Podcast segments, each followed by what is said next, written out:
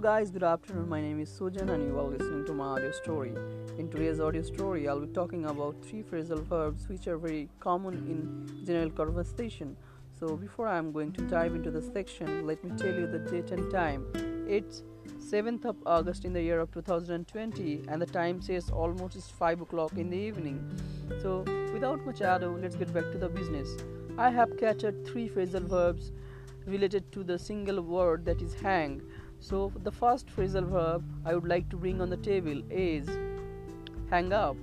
So whenever you are on the call and you will get two options on your call, on your display, right? That hang up or hang on.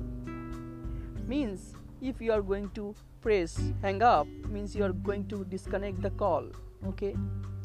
So hang up generally means to disconnect a call, okay? And the second phrasal verb is hang on. So this is very much common in public speaking. You know, whenever you will listen to anyone, you might have you might notice this one, okay? I'll give you the real life example, you'll get the clear idea about it. So the thing is, suppose you are listening to a public speaker and he is delivering his speech, and meanwhile he said he said that hang on for a second. And could you please just tell me this thing? So whenever the speaker is going to say hang on, it means that the speaker is asking for a halt, for a pause, for for a few seconds, okay?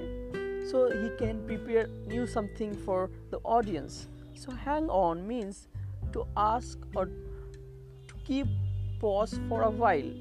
This is the general meaning of hang on. And the last but not the least, I would like to bring this on, and which is very much common in our youth, in our generation, because whenever I listen to any of the younger guy, okay, they are busy with their friends and they want to go outside and want to travel the world. So they usually want to have fun all together. So what they say? They say, we will hang out together in the evening. What say, right?